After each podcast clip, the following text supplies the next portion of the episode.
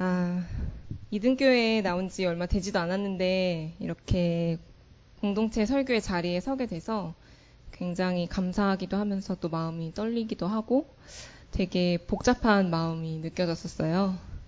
그래서 일주일 내내 되게 열심히 고민하고 또 노력하면서 설교를 써봤습니다. 그런데 이렇게 저렇게 고민도 많이 해보고 하다가 결국에는 다 어제 새로 쓰게 됐어요. 근데 그렇다고 해서 뭐 이제 주제나 그런 게 바뀐 건 아니고 아시는 분도 있겠지만 제가 신학을 전공하고 있어서 아무래도 어떤 형식에 얽매이게 되더라고요. 그런데 이제 그러다 보니까 좀 더 진솔하게 다가갈 수도 있는 부분에 있어서 제가 너무 거리감을 느끼게 하는 방식으로 얘기하는 게 아닌가 이런 생각이 들어서 좀 더 진솔한 방식으로 이야기할 수 있도록 다시 써왔습니다. 어, 왜냐하면 제가 오늘 나눌 이야기는 제가 오랫동안 이렇게 마음속에 품고 또 고민해왔던 질문과 또 나름대로 찾아냈던 어떤 해답들 그런 것에 대해서 이야기를 나누려고 하거든요. 그래서 오늘 이야기를 들어주시면서 함께 고민해보고 또 어떤 생각이나 느낌이 드시면 또 나중에 함께 나눌 수 있는 기회가 있으면 좋을 것 같습니다. 먼저 오늘 본문에 대해서 간략하게 좀 설명을 드리고 싶습니다.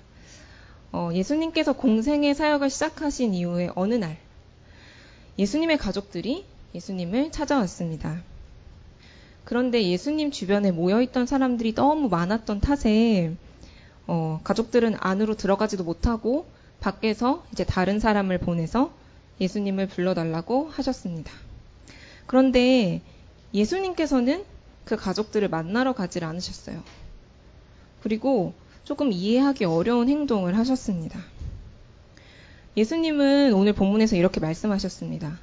누가 내 어머니고 형제들입니까?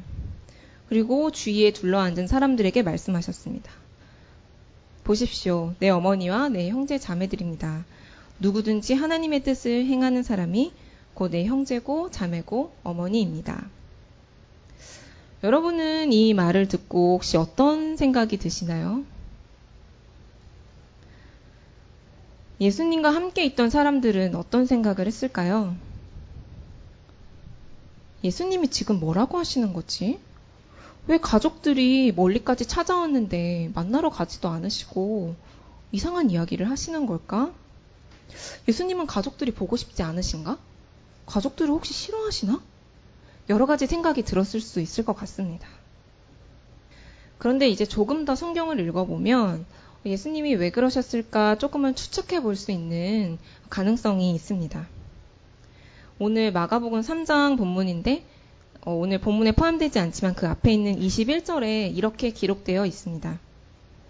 예수의 가족들이 예수가 미쳤다는 소식을 소문을 듣고서 그를 붙잡으러 나섰다. 다시 말해서 예수님의 가족이 찾아온 것은 예수님이 그립다든지 아니면 예수님의 가르침이 듣고 싶어서 찾아온 게 아니라 예수님이 미쳤대. 정신이 나갔대. 이런 소문을 듣고 깜짝 놀라서 붙잡으러 온 것이었습니다. 그런데 왜 예수님이 미쳤다는 소문이 나게 됐을까요? 이어지는 구절을 읽어보면 이건 역시 유추할 수 있게 됩니다. 제가 22절을 읽어보겠습니다. 예루살렘에서 내려온 율법학자들은 예수가 바알 세불이 들렸다고 하고 또 그가 귀신의 두목의 힘을 빌어서 귀신을 쫓아낸다고도 하였다. 예수님이 공생의 기간 중에 다양한 사역들을 하셨지만 그 중에 굉장히 중요한 사역 중에 하나가 귀신을 쫓아내는 사역이었습니다. 이거는 당대 어떤 종교 지도자도 감히 행하지 못했던 놀라운 기적이었습니다. 그래서 예수님이 이제 금세 유명인사가 되고 각지에서 병자들이나 귀신 들린 사람들이 도움을 청하면서 찾아오게 되죠. 그런데 이런 예수님의 능력과 또 유명세를 아마 많이 시샘했던 것 같습니다. 그래서 예루살렘의 율법학자들은 예수님이 귀신을 쫓아내는 게 도대체 어떤 능력으로 인한 거냐. 하나님의 능력이 아니다.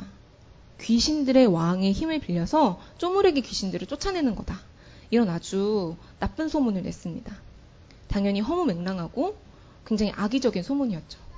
그런데 문제는 가장 예수님과 가까운 시절을 보냈던 예수님의 가족들이 이 나쁜 소문을 믿고 예수님을 붙잡으러 왔다는 것입니다.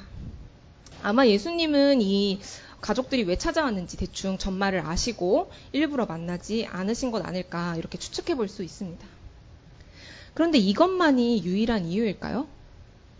단지 가족들을 만나는 게 좀 곤란하다 싶으면 굳이 주변에 있는 사람들 보고 당신들이 내 가족입니다.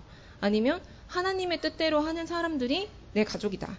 이런 말을 굳이 하실 필요가 없었을 것 같습니다. 그런데 저는 이 구절을 묵상하면서 어, 일종의 해방감을 경험하는 그런 경험을 하게 됐습니다. 오늘의 본문에서 예수님은 저기 저 밖에 서 있는 사람들, 나를 오해하고 미쳤다고 하고 또 막 붙잡아 가려는 그런 사람들이 가족이 아니라 피 한 방울 섞이지 않았지만 지금 여기에 나와 함께 있고 나를 믿어주고 좋아해주는 당신들이 가족이다. 진짜 가족이다. 이렇게 말씀하고 계시거든요. 저는 이 본문을 통해서 가족에 대한 저의 경험과 또 그 경험이 미친 영향이 어떤 것인지 좀 생각해 보는 계기가 됐습니다. 그러다 보니까 이제부터 제가 좀 나누려는 얘기가 좀 제 개인적인 얘기예요. 그래서 어쩌면은 음, 서로를 다 알아가는 좋은 기회가 될 수도 있지만 어떤 분들은 제 이야기 들으면서 좀 불편하실 수도 있다는 생각이 좀 걱정이 들더라고요. 어, 그래서 혹시 불편하신 분들이 있으시다면, 아, 세상에 저런 사람도 있구나. 좀, 아, 저런 경험할 수도 있구나. 이 정도로 좀 생각해 주시고, 양해해 주시면 좋을 것 같습니다. 어, 어렸을 때 저한테 있어서 가족이라는 거는 제가 먹고 입고 쉴 수 있는 정말 안전한 울타리고 또 둥지가 되어줬습니다. 가족이나 집을 벗어난 다른 바깥 세상은 어린 제가 이해하기엔 너무 복잡하고 혼란스럽게 느껴졌습니다. 근데 동시에 가족은 저에게 멀리 날아가지 못하도록 막는 철장이 되었습니다. 가족 외의 사람은 믿을 수 없고 세상은 험하고 두려운 것이라고 배웠기 때문입니다. 특히 부모님께서 가르쳐 주시고 지시하신 그런 모든 부분들이 저를 위한 것이기 때문에 당장 이해가 가지 않거나 하더라도 무조건 따라야만 했습니다. 저는 더 넓은 세상을 경험하고 싶은 호기심이 있었지만 동시에 혼란스럽고 척박한 세상에 홀로 남겨지고 싶지 않다는 두려움이 있었습니다. 그래서 이 두 가지 마음 사이에서 이러지도 저러지도 못하는 상황이 됐어요. 예를 들어 보면 어떤 로봇이 있는데 명령어를 입력해야 움직이는 거예요. 그런데 앞으로 가라. 아니, 뒤로 가라. 라는 명령어가 동시에 입력이 되는 거예요. 그럼 이 로봇이 어, 앞으로 갈까? 뒤로 갈까? 앞으로 갈까? 뒤로 갈까? 하면서 움직이지 못하고 갑자기 오류가 나면서 이렇게 고장이 나버리는 거죠. 그런 것 같은 상황이 됐어요. 그리고 제가 부모님의 뜻을 거슬러서 멀리 이제 나아가거나 하면 마치 제가 부모님을 버리는 사람이 되는 것 같은 두려움이 있었습니다. 제가 점점 자라면서 가족이라는 울타리가 이미 제게 너무 좁아졌습니다. 그래서 머물기에 불편했지만 한 번도 밖으로 벗어나 본 적이 없기 때문에 어, 떻게 밖으로 나가야 할지 어떻게 이 문제를 해결해야 할지 알기가 어려웠습니다. 마치 나는 법을 한 번도 배워보지 못한 새처럼 둥지에 머물러 있을 수밖에 없었습니다. 그리고 시간이 많이 흐르고 저는 결혼을 계기로 이제 독립을 하게 됐습니다. 그런데 이제 제가 결혼을 하고 싶다고 말씀을 부모님께 드렸을 때 특히 저희 어머니가 무척 힘들어 하셨어요. 제가 결혼을 하고 싶다라고 얘기한 게 서른 살 때였어요. 제가 지금 서른 한 살에 결혼을 했죠. 근데 보통 이제 결혼할 사람이 생겼다, 결혼을 하겠다, 이제 서른 살 난 딸이 이렇게 결혼한다 하면 어머니 주변의 어른들은 보통 어떤 반응이냐면 아이고 우리 딸은 도대체 언제 시집을 갈런지 남자 만날 생각도 안 한다. 너무 부럽다. 요새는 자식 결혼시키는 게 제일 부럽다. 이런 반응이 되게 많으셨어요. 물론 뭐 본심이 아닐 수도 있고 이런 생각 저런 생각 많이 있을 수도 있지만 모르겠어요. 또 결혼하는 것이 반드시 복이라고 저는 생각하지 않는데 뭐 어른들은 결혼 시켜야 된다고 또 생각하시니까. 근데 제가 경험한 어머니의 반응은 제가 이미 그러니까 이건 알고 있었어요. 어머니께서 저한테 엄청 의존하고 계신 건 제가 알고 있었는데 아니 아무리 그래도 나이가 서른이 됐는데 이렇게까지 반응하실까 싶었어요. 제가 이렇게 말씀드렸거든요. 엄마 저 이제 서른이에요. 엄마도 결혼할 남자를 데려오라고 빨리 남자 만나라고 하셨잖아요. 그랬더니 네가 언제 서른이 됐니? 네가 벌써 서른이니? 이러시면서 너무 힘들어 하셨어요. 마치 결혼을 해서 집을 떠나는 게 제가 어머니를 버리는 것인 것처럼. 뭐, 이렇게 구구절절히 다 이야기할 필요는 없을 것 같아요. 그치만, 가족이 저한테 어떤 역할을 했고, 또 제가 가족으로부터 벗어나는 게 굉장히 힘들었다는 거를 알아주셨으면 좋겠어요. 그래서 저희 엄마한테는 되게 죄송하지만, 제가 이제 독립해서 결혼해서 살고 있는 지금이 저는 훨씬 행복해요. 제가 살면서 행복했던 시절이 크게 두 시절이 있는데 지금 결혼한 뒤에 행복이 있고 두 번째 행복은 제가 대학 시절인데 제가 지방에 있는 대학을 다녔기 때문에 어쩔 수 없이 부모님과 떨어져 지내는데 제가 그때 처음으로 떨어져 지내는데 너무 좋은 거예요. 전혀 그립지 않은 거예요. 다들 막 울면서 기숙사 살고 싶지 않다, 집에 가고 싶다 이러는데 전 너무 편한 거예요. 뭐 이렇다고 해도 가족은 당연히 소중하고 전 부모님이 저한테 해주신 많은 그 양육과 노력과 그 모든 것에 너무 감사드려요. 그럴 그런 것이 있었기 때문에 지금의 제가 존재하기 때문에 그렇지만 함께 있으면 불편하고 너무 힘들고 이런 건 역시 제가 부정할 수가 없는 사실이었어요. 제가 결혼을 통해서 새롭게 만들게 된 가족은 아직 연약하고 미숙한 가족입니다. 그렇지만 서로를 있는 그대로 받아들여주고 또 서로의 의견에 귀 기울이려고 노력하고 또 서로가 어떻게 하면 더 성장할 수 있을까, 더 행복해질 수 있을까 함께 고민을 하는 가족입니다.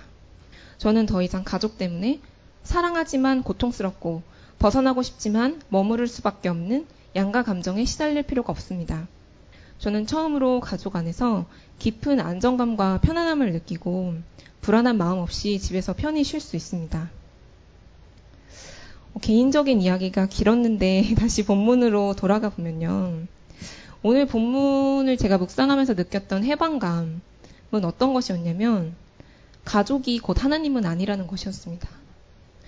가족이 진리도 아니라는 것이었습니다. 오히려 하나님 안에서 가족이 재해석될 수 있다는 것이었습니다. 이것은 단지 어떤 신앙적인 깨달음, 철학적인 깨달음이 아니라 제 인생에 있어서 탈출구가 되고 제 존재에 대한 위로가 되었습니다.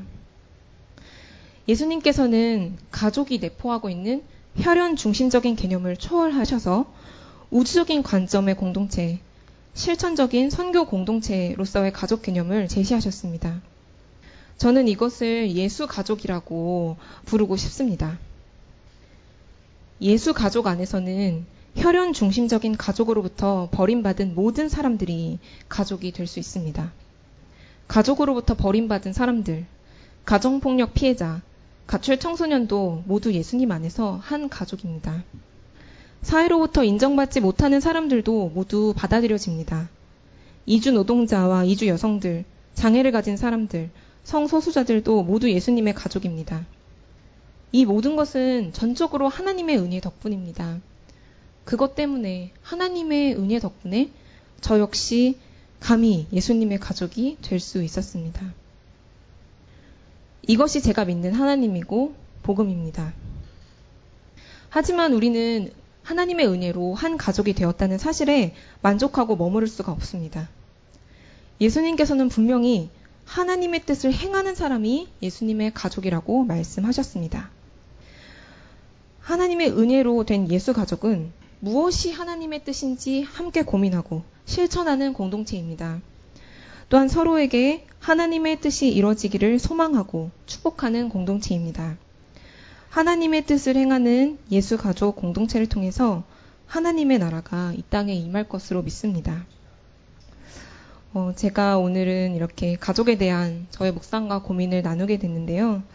제 바람은 뭐냐면 이걸 통해서 여러분이 저에 대해서 더 많이 알게 되고 또 저 역시 여러분에게 뭐더 다가갈 수 있는 계기가 되면 참 좋을 것 같아요. 그리고 저희 이든 교회가 예수 가족으로서 더디더라도 한 걸음씩 전진해 나가면서 함께 더욱 성숙해 가는 어, 예수 가족이 되었으면 좋겠습니다. 네, 들어주셔서 감사합니다. 네, 잠깐 기도하시겠습니다. 네, 사랑의 주님, 한국인이나 외국인이나 장애가 있거나 없거나 또 남자이거나 여자이거나 성소수자이거나 비성소수자이거나 상관없이 너희는 내 자녀다. 너희는 내 자녀다. 라고 불러주신 주님.